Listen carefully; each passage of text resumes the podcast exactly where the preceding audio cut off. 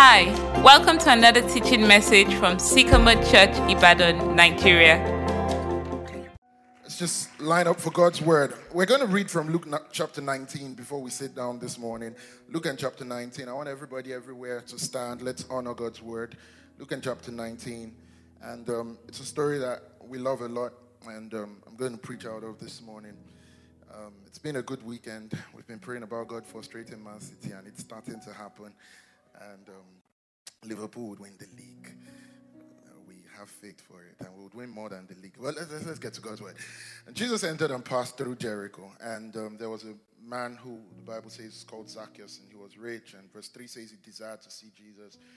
But significantly, he couldn't because of the crowd. He was short. So he just ran ahead, climbed into a tree because Jesus was going to pass that way. And in verse 5, Jesus meets him. And um, verse 6, he receives Jesus joyfully.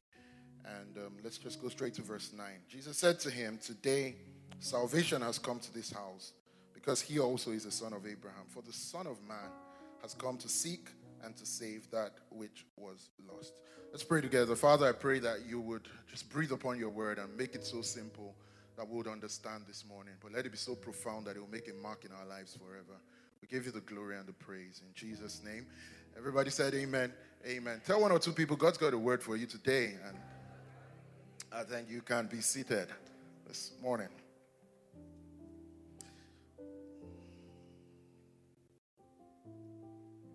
Okay, so let's talk a bit, and then the team will be back to lead us in worship in just a moment before we head out. Sometime um, late last year, I did I did a quick trip to Lagos. I just went in the morning, was going to come back um, in the evening. I don't I don't this I don't go to Lagos by road again. I don't see what will make me go by road at least for now. So I jumped on the train early, um, and then got into Lagos, took a cab to where I was going. Um, and then when I was done, um, ordered a ride back to the train station. Thought I had timed it good enough. It was supposed to be, but you know, Lagos and traffic and all of that. So traffic started to um, build up, and then I'm just monitoring on my map, and it's telling me estimated arrival time. It was a bit tight, but we will get there. You know, like we should get there. You know, like we've prayed, we should get there. So I was going, and then you know, so I was really trying to, and you know, that's the thing with ordering rides. A driver comes and sometimes you are trying to transfer your sense of urgency to the driver. So I was trying to tell him that, man, I'm trying to meet the train, that like I'm rushing, the train is for four. So he's like, oh, okay, but I'm enter now. And then he's still, oh, yeah, I was trying to prompt him a bit. And then maybe after like 15 minutes of him just being sluggish, he just tells me that, so you said you have a training. I said, I'm trying to meet a train for four. If I miss it, that, I, there's no more train. Said, oh, okay, you know, all of that. Anyway, we keep going, and then I'm monitoring the time, and suddenly my estimated arrival time is now moving to like 405, 410. You know, I'm like, no, no, no. Um, then it comes sometimes to 402, then it goes back to like 410, you know, just all that kind of stuff. Anyway, at some point, um, we I feel we're getting closer, but it's still giving me like a. So I was just getting agitated. I was telling my wife, I think I've I think I've missed the train. I think what will I do? And we we're just I was just getting agitated. And then um, while I was just trying to run to the driver, like just trying to tell him that man, what just more like what can you do? I mean, and the guy now says, hey, yeah, that's just that you will not want to take a bike. That if you took a bike, it can get to there. I'm like, eh, I didn't know there are bikes in Lagos. It's like, ah, that you can show me where to get a bike. Or, ah. A bike will get you there. That they know how they will do it. So I was like, eh. this was like six minutes to. I'm like, where's the bike? And then, um, so he's like, um, okay, and uh, if you just cross the road, I, am like, okay, I just saw this bike, so I just run out, I cross the road, and then I get to the back. I'm like, train station, train station. The guy's like, okay. I'm like, I'm almost late, I'm almost late. Uh, the guy's like, yeah, come on now. Then he asked me a question. He said, how many minutes do you have? I'm like, I'm like, um, four, five minutes. And he's like, let's see what we can do. Come.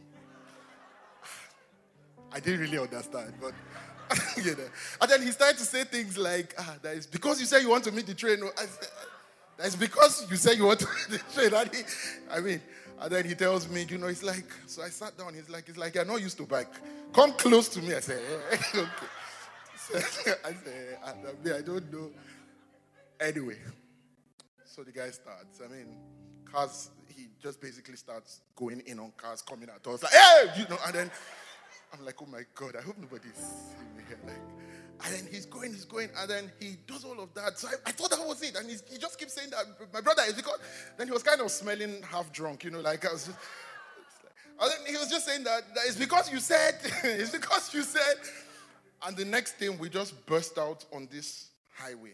Like, he's facing oncoming traffic. Like, it's because you said you need to meet this. like, yes, I need to meet the train, but don't die. and, you know, he just does all of that. He jumps, he waits for some cars, he swings across the road, you know, blah, blah, blah. And lo and behold, he just turns out at the station, and then it's like two minutes to four. I'm like, so no, but but that's the gate of the station. I'm, I'm, that's like the gate of the station. Okay, I can't even drive in. And so the guy at the gate is like, you have maybe it was three minutes. He's like, you have three minutes. Start running. Start. So I'm holding my bag. I'm running. I'm I'm sprinting, and that Lagos station is so annoying because you have to climb up to come down. So I just run in business, da, da, da, da, da, run up, you know, I run down, and then just like, who cares which coach? Just jump in. And then get in, and it just starts moving. Ah, then I start saying, Where's even my coach?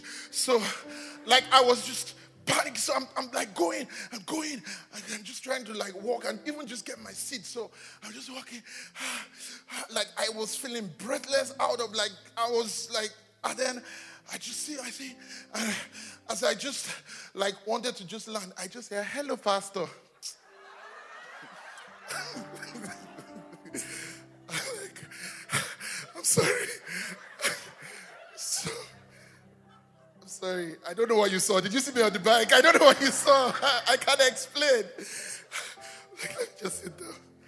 And and um, remember, so, so apparently it was even a couple in our online church that were about to get married that week and came, for, you know, for their wedding and stuff like that. So I'm like, nice to see you guys, you know. And, but you know, I don't know if you've had some of those near moments like you just made it in. Maybe for you, it was one of those days that you got a message from your stomach. And you, like, I have an appointment with you. And you're like, yeah, that, that. And then you had been walking, you know, you were, you were tonguing on it, you were holding it, rebuking it. And then you just got in and you get what I'm trying to talk about. Like, you just made it in. But how about when you miss it? How about when you miss it? One of the things I like anytime I drop someone off at train station is I like seeing people miss it. I'm sorry it's bad, but I like seeing it. I just wait for you know, you know. So you see that last person coming because I'm like that could have been me. You, you see that last person coming, sprinting, and then you know the annoying thing is how he starts to move slowly. You now see the fight breaking out. That I was there. You didn't say you didn't calm down. You missed it. You missed it. You know, it, it can be annoying to miss on anything. To suppose you are to be in, but to miss out on it. Um, it's an annoying pain of rejection. You know, you know that email you get when you applied for a job. Hope this email meets you well. Don't ask me if it meets me well. Tell me your decision. We believe in your career journey. Tell me your decision. You know, it's rejection. Um, or you get a feedback from visa application you know, you know, sometimes when they will start with dear something, like, don't, there's nothing dear. What is dear about what you're about to tell me? It's pain of rejection. Pain of rejection, maybe even in like a relationship or, um, or a search you were trying to get in on. It can be the pain of rejection. But honestly, in the, in the face of the pain of rejection, I also do think that it depends on what you are being rejected. Like, what, what, what am I being shut out of? So there are things, for example, um, you just, yeah, it's painful, but you know, you can just vent and say whatever. Uh, is their country the only country? Our country will also be one of the best countries in 2050. Okay, okay. You know, can just be angry. You know, I had a friend who, back on campus, was a man of God, like scripture pouring. Like we wake up, our roommates wake up in the morning, our jokes, our scriptures. Scriptures are always flying. So he was liking a babe. So I know you're struggling to reconcile that. Yes, you know, I was liking this girl, and then suddenly, I mean, he did all he knew to do. He, he because he didn't learn enough, but because he did some things that were, not, we guys were not too proud of. Like, guys should have told us. Like, if they wanted to surprise us, like, guy, tell us, we'll tell you what to do, you know. So, yeah. But anyway, so he then asked the girl, and then girl now, she now said no. I remember that day. The guy came to the room, he sat on the floor. And like I said, remember, like he's a scripture guy. He just started. Don't, he just told me that I should just leave him. He wants to rant. I said, no problem. Then he just started. What is it gone? She thinks she's the only one. That's what Elijah thought. But God said, I have 7,000 that have not bowed to Baal. I'm like, come on. Come on. you know. But rejection can be annoying. That's the point. She said no. She said no. Whether 7,000, whether she said no. But what, what, what I think is that in the, in the face of rejection, it's really all about um, importance or dispensability. Like, can I do without this? So, the big question I have this morning is um, what of if you were trying to get on Jesus and you missed it? Like, if this whole thing of rejection was that I was actually trying to get Jesus and I missed him. Because in Luke 19, which we read in verse 3, the Bible actually makes it clear that, look, Zacchaeus sought to see Jesus. Like he had desire. Like, like he's trying. Look, look at that in the message Bible. He wanted desperately to see Jesus. But the crowd was in his way. He was a short man and couldn't see over the crowd. Like, you know, just that feeling of helplessness and of hopelessness and of, ah, I just can't. What will I do? And there are things that you miss out on, and you're like, mm, whatever, man, get out. But like, I can't see Jesus, and I'm trying desperately to see Jesus. And I mean, so clearly in scripture, there's desire. He's running, he's desiring. And I think that the world in which we live has that very same desire. People really want Jesus. Yeah, they might not say it with their lips, they might not look it. But I'll tell you the truth people are looking for Jesus. There is a void in every human heart that is looking for Jesus. It's desire.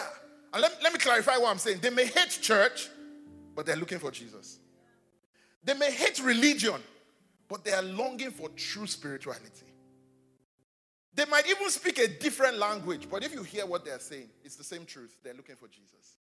Bible says Zacchaeus, because if you saw Zacchaeus' profile on the outside, let's be honest, you, you, you, the church guy, you see Zacchaeus' profile on the outside. The Bible is saying stuff like Zacchaeus was rich. Zacchaeus is the guy that if you follow him on IG, you are basically seeing his last vacation. He, in fact, his last vacation, he did it around three continents. You know, he just bought his daughter a new car for her 14th birthday. You know, what else are you looking for? You know those people that you just finished scrolling through there and you're just sad. You know, you know. Or maybe to put in your context, when I say Zacchaeus was rich, you're not thinking, what's my with all of that? You know, she's your, she's your friend in class that stays in private hostel. Okay, I don't know if that was appropriate. I tried to think of that this morning, and I thought that was like the level thing. Like I stay in BQ. In those days, it used to be like BQ. You know. Anyway, whatever. Uh, uh, you know, but but but the Bible says Zacchaeus was rich. He was privileged. Let's put it that way. He was privileged. But there was a longing, and it's the same longing in the world in which we live. Um, I want to say to us this morning the real longing for humanity is for Jesus.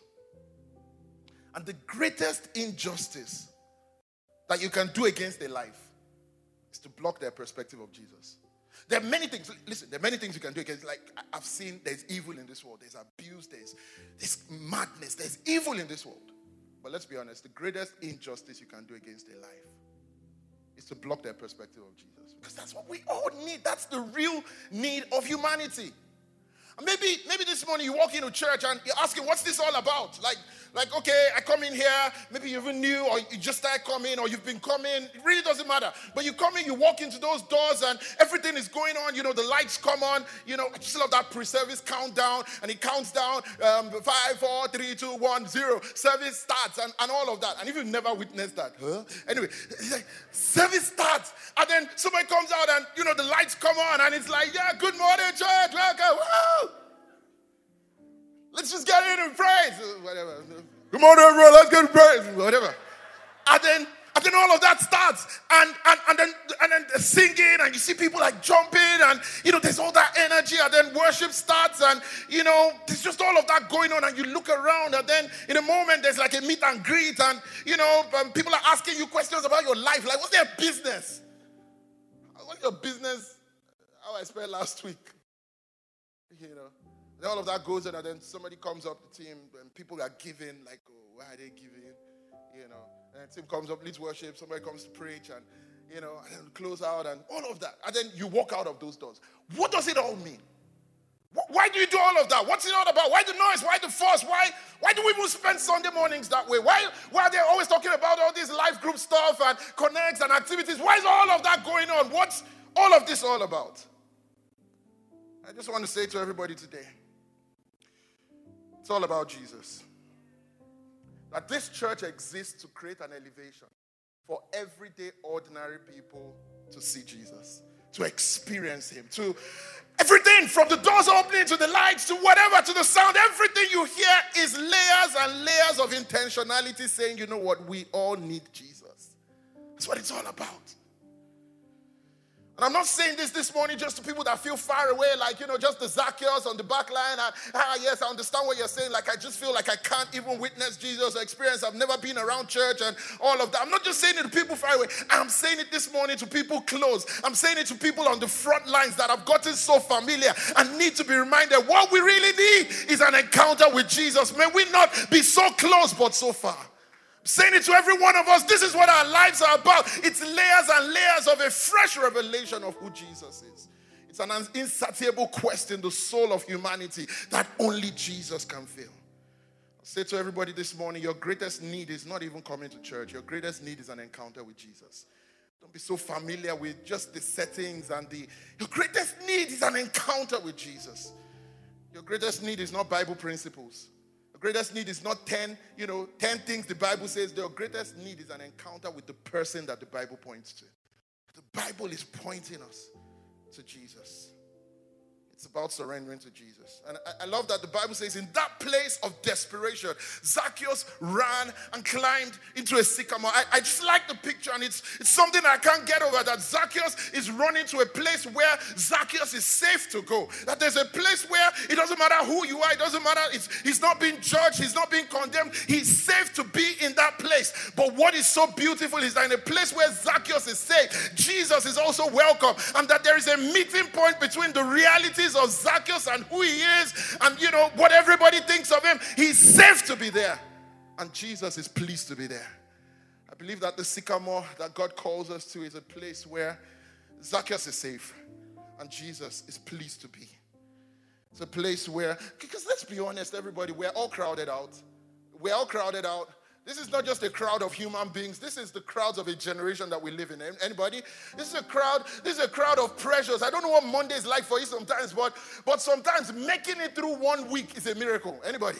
Like the crowds of pressures, of decisions, of voices, of noises, of stuff happening, crowds of needs. Sometimes we are all crowded out. Every one of us lives in the pressures of the crowd. What we need, schedules crowd us out. In fact, sometimes what is crowding Jesus, let's be honest, is actually religion. Let's be honest. Sometimes what is putting the crowd around Jesus is layers and layers of religion. Um, we're crowded. Pressures, work. Sometimes it's not, and that's the point. That's what I'm saying. It's not like Zacchaeus hates God. It's just that it's hard. It's just hard. It's a crowd. But I'm so glad that every single time that we gather, Every single time that I come around here, I'm so glad that there is intentionality pointing me towards Jesus. Helping me to see him. Not, you see, we don't come here to see people. We don't come here to see superstars. We don't come here to, we come here because there is something in us. That is what this is all about. And I pray we will never forget it. And honestly, for you, that is too simple a thing to be about, then I'm sorry, that's what we've got. If that is too, like, like, like, you know, sometimes they're like, hey, yeah, yeah, no, I get the whole like Saint Jesus, but like, like something deeper. I'm sorry, like, like that's what we're about. That's what this is all about. That we need something fresh with Jesus. And I want to say this morning that as we set our focus for the year, right, and as individuals over the last three weeks, we've been doing a lot of setting our focus for the year. We're building into Vision Sunday and all of that. And I wanted to share this with you today that um, we must be reminded of what this is about. Because Psalm 92, let me show you Psalm 92 and verse 12. I'll read 12 to 14 of Psalm 92. The Bible says in Psalm 92, let, us have it on the screen. Psalm 92 and verse 12. The Bible says, The righteous shall flourish like a palm tree.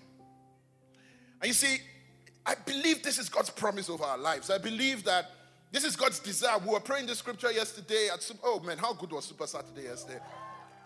We're praying the scripture and talking about, you know, being planted and flourishing and being fresh, with fruitful, fresh, and flourishing, right? Shall grow like a cedar in Lebanon. Now look at verse 13. It says, Those who are planted in the house of the Lord shall flourish in the courts of our God. Verse 14. They shall still bear fruit in old age. They shall be fresh and flourishing. Put me on 13 again. Thank you so much. Those who are planted in the house of the Lord. And so this is so important because one of God's first blessings on your life as a child of God will be to plant you. One of the first things God will do in your life. We want flourishing. We want a year of flourishing. We want all of that. One of the first things God will do will be to plant you in the ground. Just that sense of being planted, that sense of this is a place.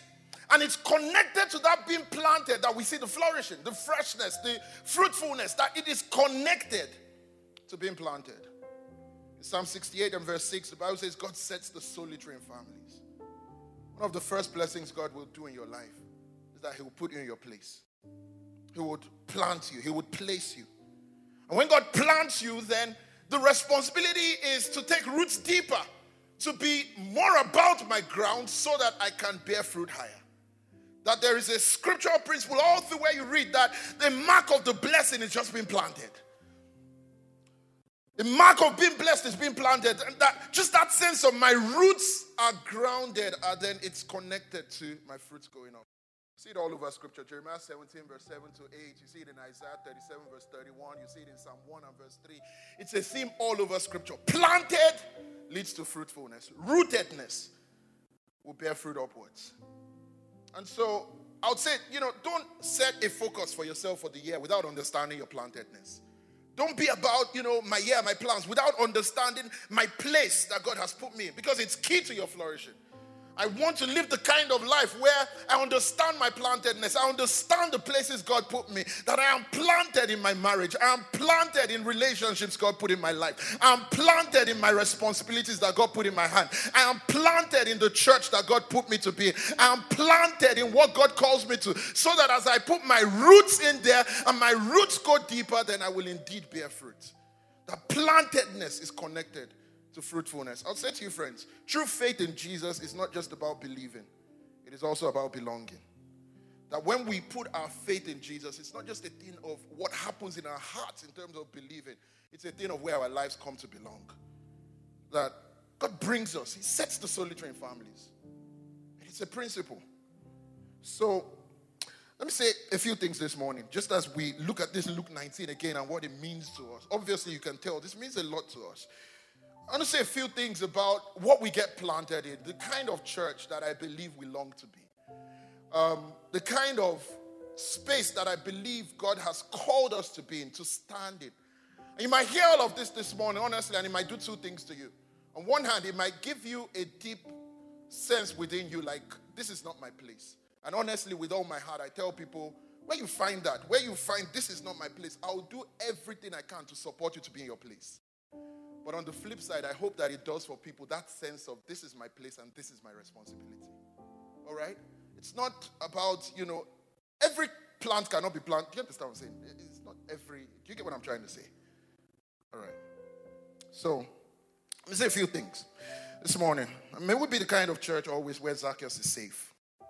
Where Zacchaeus is safe.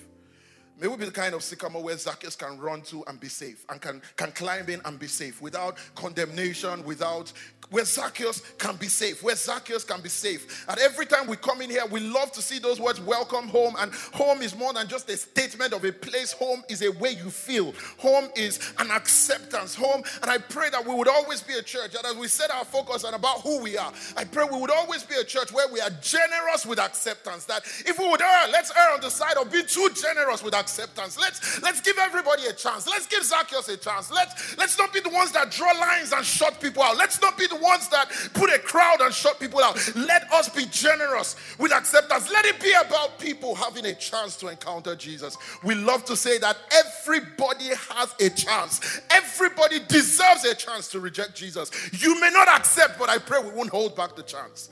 I pray that we'll be generous with a sense so that means, in the real implications, that means sometimes you sit down in church and you look across the row, and everything in your religious mind would say, What is that person doing there? Uh, everything. The question I want to ask is, What are you doing there? Right? What are you doing there? Everybody deserves a chance. That means sometimes, you know, sometimes it's painful because I even at the at the end of a service, I you know, I sometimes I hear a report of how somebody phone was stolen the first thing I want, that it's church. But I'm like, let's let the thieves come and hear the gospel. Keep your phones, okay? But, but, yeah, so, so sometimes it, it becomes that kind of church where even my property is not safe. But thank God that Zacchaeus is safe. Can come. Amen.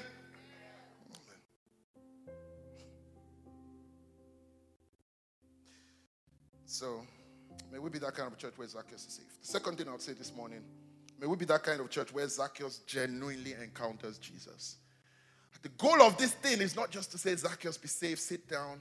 The goal of this is to say, be safe so that you can encounter Jesus. And this year, more than ever before, I'm believing with all my heart to see a culture of decisions for Jesus. To just see that that that you know that generosity of this is what it's about. And that's why every week we gather, every time we gather, we would make an invitation. We would give somebody a chance. We would, and it's beautiful to see people responding. Last year, looking through the stats last year, we had we had almost 200 people make decisions for Jesus in our services and events through last year. Beautiful to see lives and lives and lives. And that is what this is all about. That is our passion.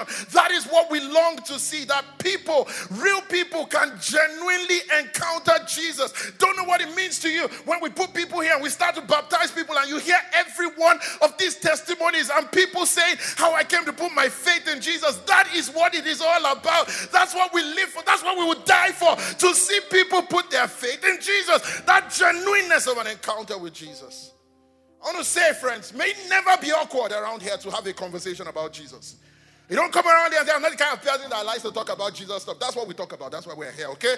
Uh, that, what do you want to talk about? You know, you ask somebody, how you doing with Jesus? And he's, kind of awkward. So what do you want? How are you doing with Satan? Is that what you want? No, we don't do that. We talk about how you do with Jesus. We want to help you. A life group leader wants to ask you about whether you've been reading your Bible because that's what it's about. It's not weird. It's what it is always about. That there's a genuine sense of people encountering Jesus. It's not just about farming. It's not just about Zacchaeus, be safe, be safe. It's about being challenged. It's about being pointed to the substance of who Jesus was. Zacchaeus didn't sit down on that tree and it became about a tree thing. Zacchaeus came to that tree and it became about an encounter with Jesus. And that's what I want to say. That may, may, may this, this church, may this church never be out to attack Zach, but to, to get um, but I say, may this church never be out to attack Zach, but to get Zach back on track. That's what I wanted to say. So that's what it's all about. That's why when, when we make an invitation, that's why I tell the church to stand. Because it's what we're about. It's what we, all of us, that um, standing together. People are praying. You know, one of the greatest evils against Christianity in this generation is that feeling of my own Christianity. Eh? Um, privacy, my own Christianity. That, you know, you know, you know, my own truth, my own, you know, you just make your own. It's one of the greatest evils against Christianity in this day and age. That you just define a Christianity for yourself. It's all about you. And you know, I want to say, You don't update the settings of Christianity to a convenience mode. You don't do that. You take it for what it is. There's this selfishness about Christianity that I see today. Selfishness. That's just about you. you. Uh, why do you come to church? I come to be blessed. Who told you? You come to be a part of what God is doing. In being a part of what God is doing, you are blessed. God didn't bring you here to bless you. What, what, what's that? I came, I just came to hear a word for myself. What do you mean? We come to build God's kingdom. We come to be a part of what God is doing in the earth. Are you hearing me this morning? That's selfish. So somebody just says, I don't like that song. We are praising Jesus. Is it you? Is it about the song you like? I said, Jesus, like, do you understand what I'm saying? So you are singing about him, you are praising him. We come to be a part of what God is doing. God plants us to belong. Not to, not, uh, you know, that selfishness. You know, you know, we live in a world of customer is king. You know, so you come to church like Christian is king, like, you know, that he has made us kings and priests unto God. Absolutely, he has. But if, as a Christian, you ever become more about your kingship than about his lordship, you've missed the point. I'll say that again. If, as a Christian, you ever, you ever become more about your kingship than his lordship, you've missed the point. Customer is king. It's what's my preference. Church is not about you, church is about Jesus. Let me look at somebody. The person is sweating already, but just say it. Say, church is not about you. Church is about Jesus. It's the same gospel that people died for. People died for. You can't come early to church. And we're going to the same heaven. This, it's that kind of faith. We, it's that kind of thing we belong to. People lay their lives down for this thing, but you know, customer is king. That's how I feel. It's kind of hot. We're saving you from eternal heat. Still, it's not just a trivial thing. You know, Christian is king. Eh, I don't. So, so, I mean, even as much as in a service like this, you, you want to make an invitation, and I ask Christians to stay standing. You can't stand because you are already saved. You can't support. So you just sit down like, what's wrong with you? What's wrong with you? we belong to something. Do you understand what I'm saying? We belong to something. When you see, I like watching football. When you see a team, eh, you see a team um, about to start a game, and you know, especially when you watch like national football, and then you see the players standing to sing the national anthem, and you see somebody on the bench sitting down and chewing gum. Something is wrong with that person. Because we're all a part, whether I'm playing or I'm not, or I'm, there's something we're all a part of. Do you understand what I'm saying? There's a passion we all hold. I feel like I long to see people come to church just as anointed as though they were going to preach. Prayed up.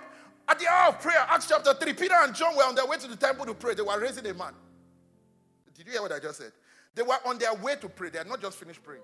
They were on their way to pray. They were raising a lame man. Why? They were going fired up. It was not about when we get to church. Why don't we pray enough in church so that I can pray your house? We gather to create a move of God. Do you understand what I'm saying? You know, it's not, it's not about you.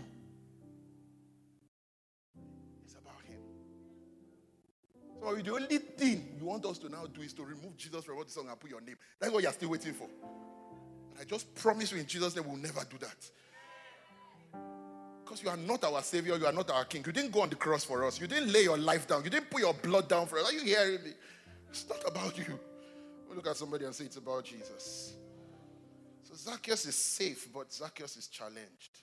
Look at Zacchaeus. Look at Zacchaeus responding in generosity. Zacchaeus starts to say, Look, I give, if I've cheated anybody, I give fourfold of to back to the person. Look at Zacchaeus responding in generosity. Why? Because he's challenged. A genuine encounter with Jesus will change your priorities. You don't come to Jesus and just tell him to take you as you are, full stop. Jesus takes you as you are so he can make you what he wants you to be. Jesus so loves you that he won't leave you the way you are. Are you hearing me? Any Jesus that collects you to keep you as you are, to just keep covering you, he doesn't, he doesn't really love you. Jesus loves you so much that he wants to change you. He loves you so much that he believes you can be more. Here you are, stingy, stingy. And Jesus is challenging you everywhere you do. Ah, Jesus is challenging you that you can be more than that. You can be somebody that gives. You are calling everybody all through the week. Uncle, uncle, have you remembered me? You can be somebody calling people and say, just send me your account number. You don't believe. you don't believe. Jesus wants to change you. Stingy. How Christians are stingy. Hey.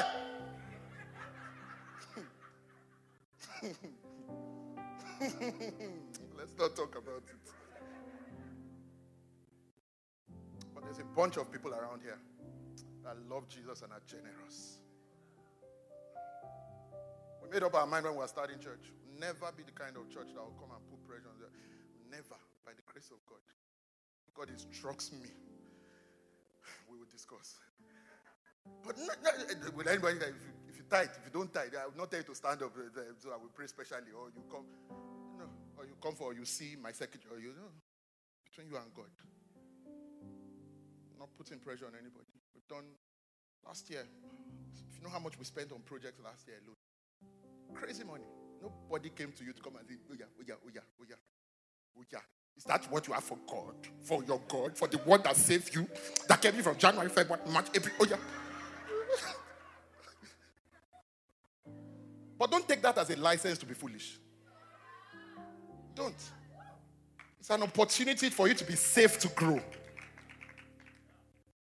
In everything about your life, you are planning this year and saying strategically, I want to be more in this, I want to be more. Have you planned strategically and say, How will I give more this year? How will I raise, the, the, the offering you give for the last five years has been the same.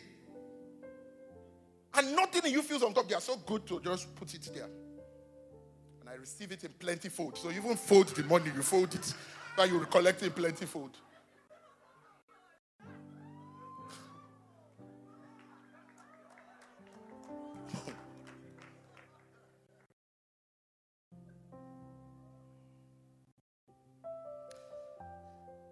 Generous.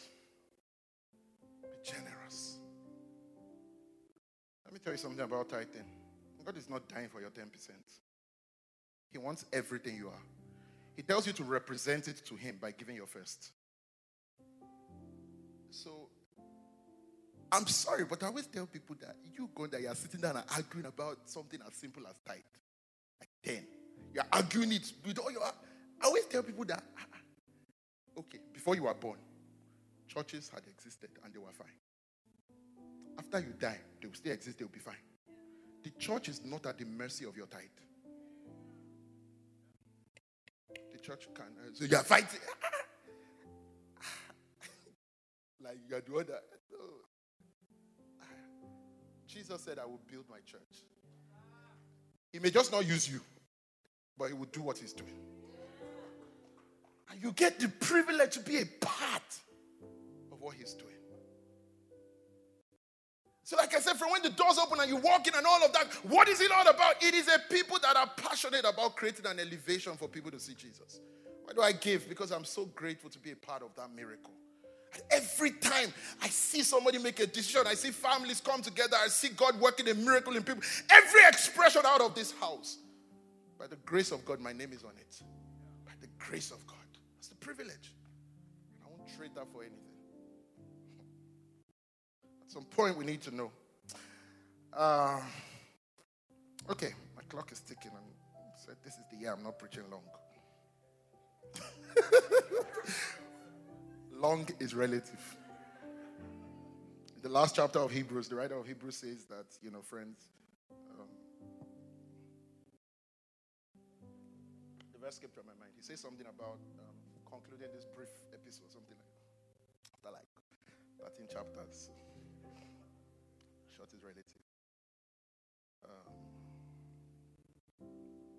but what I'll do, I'll start putting my sermon notes in a briefcase so that I'll be brief. People don't value good jokes. That's, that's your problem. Let me look at somebody and say the gospel is about surrender. Jesus is your Savior, tell somebody, if Jesus is your Savior, He must also be your Lord. He must be able to call the shots on your life. You must live for His pleasure, not your pleasure. Look at somebody else and say, Find your pleasure. in his pleasure. Third person again say, find your pleasure in his pleasure. Say, that's what the gospel is about. Amen. Last thing I'm going to say this morning, I've said that I pray that would always be a church where Zacchaeus is safe. I pray would always be a church where Zacchaeus genuinely encounters Jesus, where Zacchaeus is challenged. Um, let me say this morning, I pray would always be a church where Zacchaeus has a friend. Where Zacchaeus has a friend. Um, where Zacchaeus has a friend. So if you're the kind of person that always wants to write a topic for the sermon, I forgot to give you my topic. My topic is Get Zach Back on Track. Get Zach back on track. Don't attack Zach. Get Zach back on track. That's the, that's the point. Zacchaeus has a friend. And um, whatever this means to you, I just pray that in that safety that we offer, that we present, that as somebody walks in through those doors and what we're about, and walking that journey, whether just you know connecting in our communities, our life groups, our connects, or just in a church environment. What does it mean when you have a 60 seconds meet and greet? What does it mean when somebody's asking tomorrow at 9:30 a.m.? What does it mean when all of that is going on in church? That people come from the outside as like an outsider and get in on the inside. That um, genuinely we can be that church that um, people find connection, that people find real connection. And that's, that's my prayer, whether in, in the building, whether online, that people find real connection, that there is generous support for people to walk their journey. Um, that, you know, we live in a world that is very divisive and pushing people away. But I pray that we would have a church that is welcoming, that is connecting, that is safe, um, for Zacchaeus to have a friend. So it doesn't matter who you are, that we can be that generous. And it's not about what we say on the altar, it's about what happens on the pews, right? It's not about um, listing the points in the sermon, it's about your response to, to somebody. It's about, you know, caring enough. It's about um, noticing that you haven't seen a face. It's about looking out for somebody. It's about, it's just about us and how we respond to that, okay? Um, so this year, I really want to challenge us that as you set your focus, don't just attend church. I want to challenge you to be the church. I want to challenge you to carry a weight of ownership. That let this be the year that you don't just show up in a place that you attend, but that you carry a weight um, of ownership. That you're a part of something bigger than you. Let this be the year where you live for something more than just yourself, but where you're a part of something bigger than you. Where you stand in testimonies, in miracles of what God is doing, um, not just about your life. Let this be the year where you are deeply connected and you are a part of something bigger than you. Let it be said of you, like it was said in John 2 and verse 17. John 2 and verse 17 about Jesus. It was said, The zeal of your house has consumed me. The zeal for your house, uh, the, NKJV says, has eaten me up, right? Let it be said about you this year that there is that kind of zeal and passion about the house of God. And let's take the blessing on this. Like there is a huge blessing on this, there's huge value on this. And the way we come into it is that we own it, that we become the church. So we are people that are blessed out of the house of God. Not just people that kind of attend and you know float around. Let's be people that are um, planted, that are rooted. Let it tell in our attitude. Let it tell in our vibe. Let it tell in our Hey, friends, let it tell in your punctuality. Let it tell in your punctuality. Let it tell in your punctuality. If you came late to church today, I'm not judging you, uh, kind of half, but not exactly. but let it tell in your punctuality. Let it tell in your attitude. I, I told myself many years ago, I don't say this because I'm pastor of this church. I say this because I'm somebody through my journey has just seen the value of what God does through his house in my life.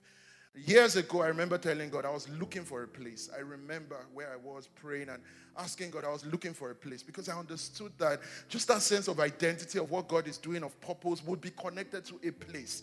And I was going around places trying to find a place, and nothing was just sitting. That's why I tell people don't force yourself here. Honestly, don't. Right? If it's not it, it's not it. I would say that with all my heart. Don't force yourself. But where I remember telling God that if you give me a place, that I will do everything I can. I will plant myself, I'll pour myself.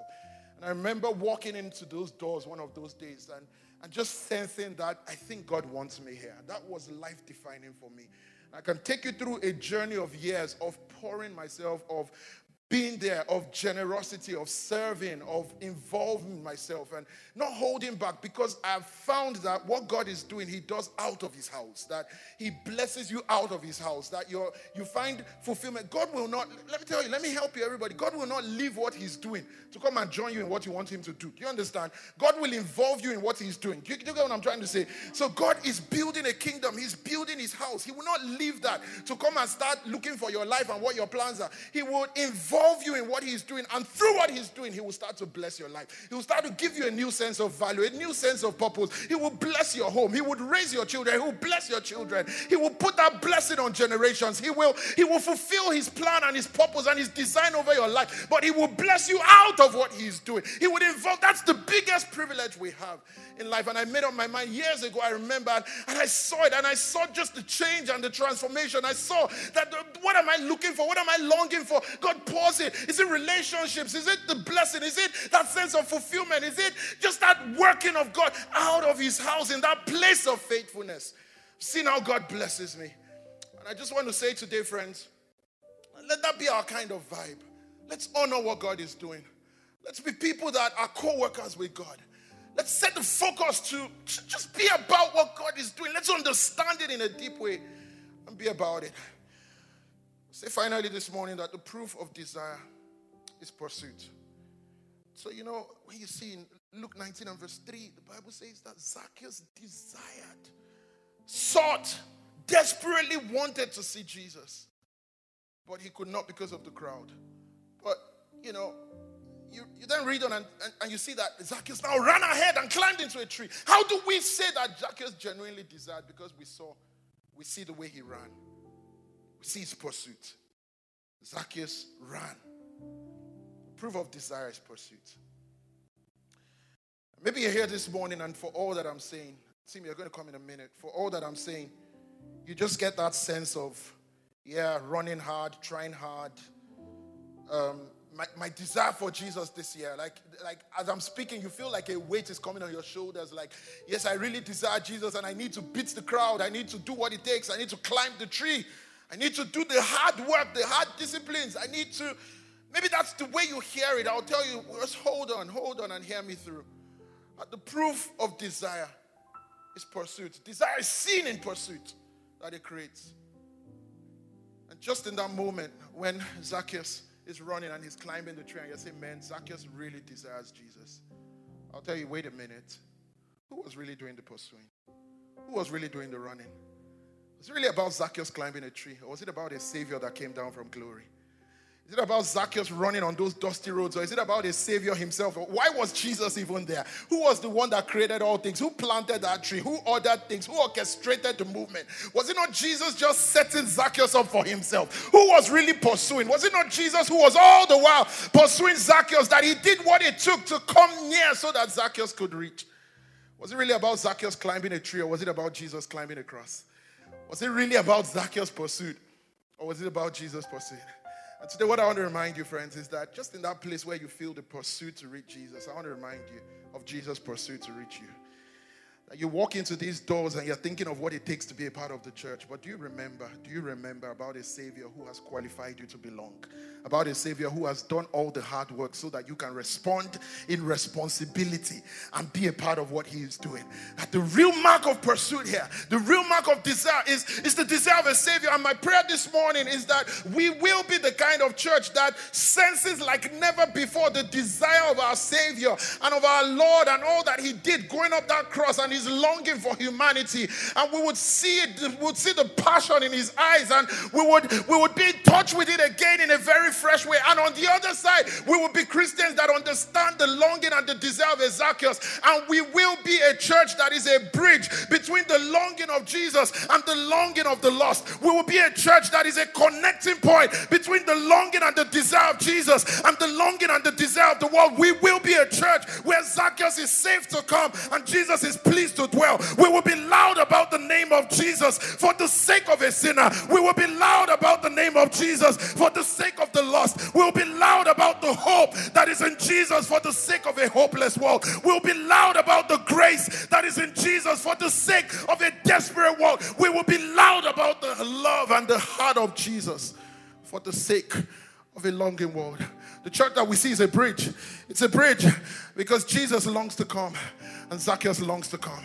The church that we see is that every time we gather, whether in this building or online or anywhere we are in any life group, the church that we see is a place where real, everyday, ordinary people are pointed to the reality of a Savior who loves us, who is doing all the pursuit, who came down and climbed up that cross so that we can be people that choose Him and reach Him. That's the church that we see. And I pray more than ever before this year would plant ourselves in with a sense of calling, not a sense of duty, with a sense of pleasure, not a sense of pressure. We'll plant ourselves in. We'll do all we can to be builders together with God. Amen. Amen.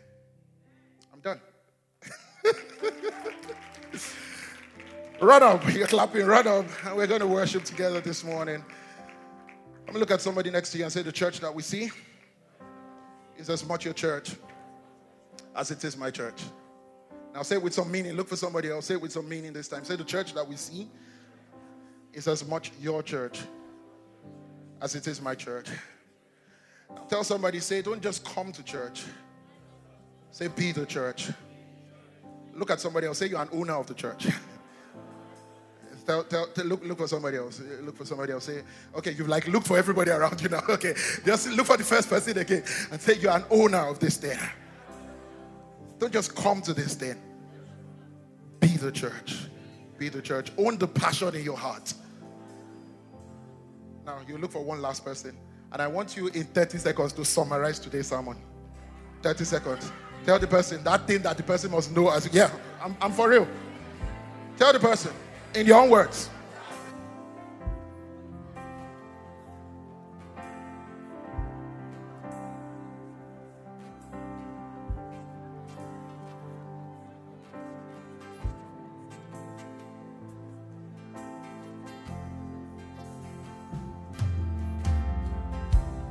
I want more,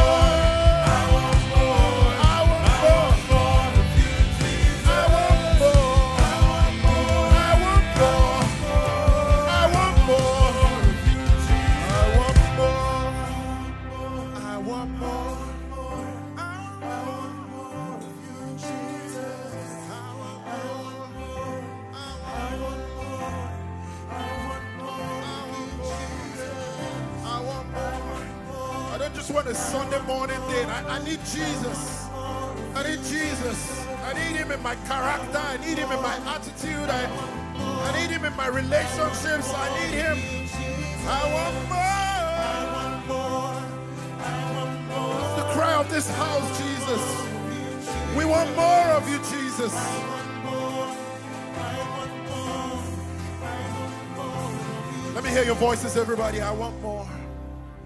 Come on. Blessed are they that hunger and thirst because they will be filled.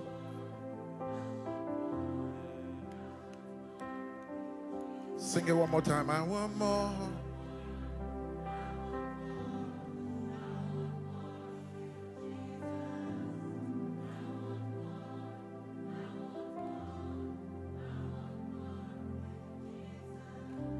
If we can just honor this moment, I'm going to pray for you in just a moment, church. But I want to ask this morning somebody came to church and you're not in the right place with God.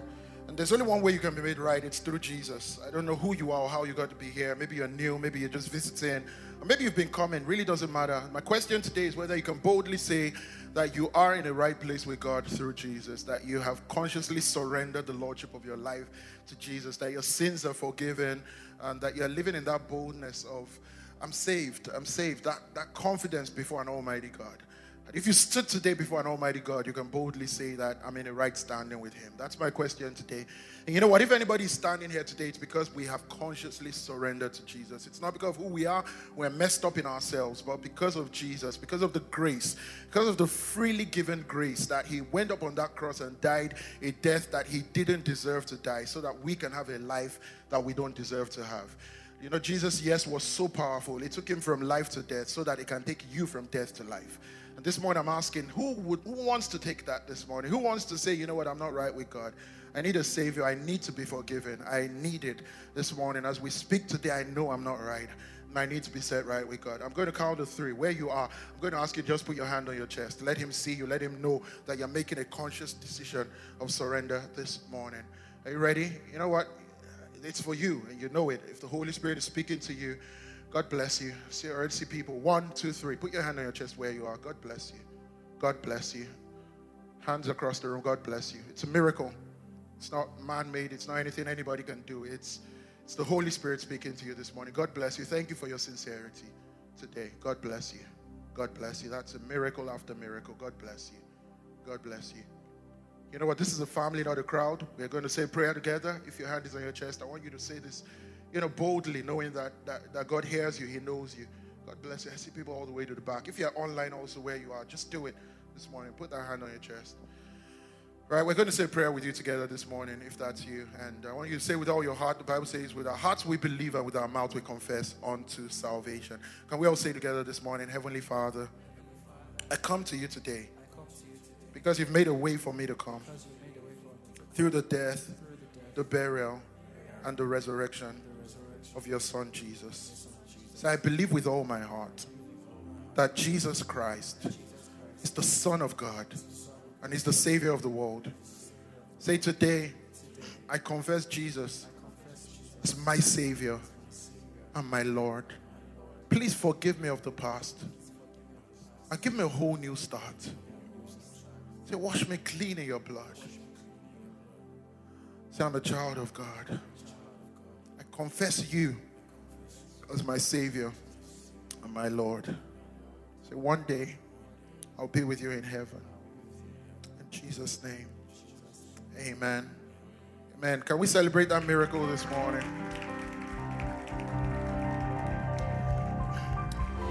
Thank you so much for joining us here at Sycamore Church. If you prayed that prayer at the end, we're so excited about your decision for Jesus, and we would love to help you get established in your relationship with Him. So please let us know about your decision at www.sycamore.church forward slash Jesus. There, you'll also find all kinds of resources to help you build your relationship with Jesus. If you enjoyed this message, we would love for you to subscribe wherever you're listening or visit www.sycamore.church forward slash resources. Again, thanks for joining us. We'll see you next time.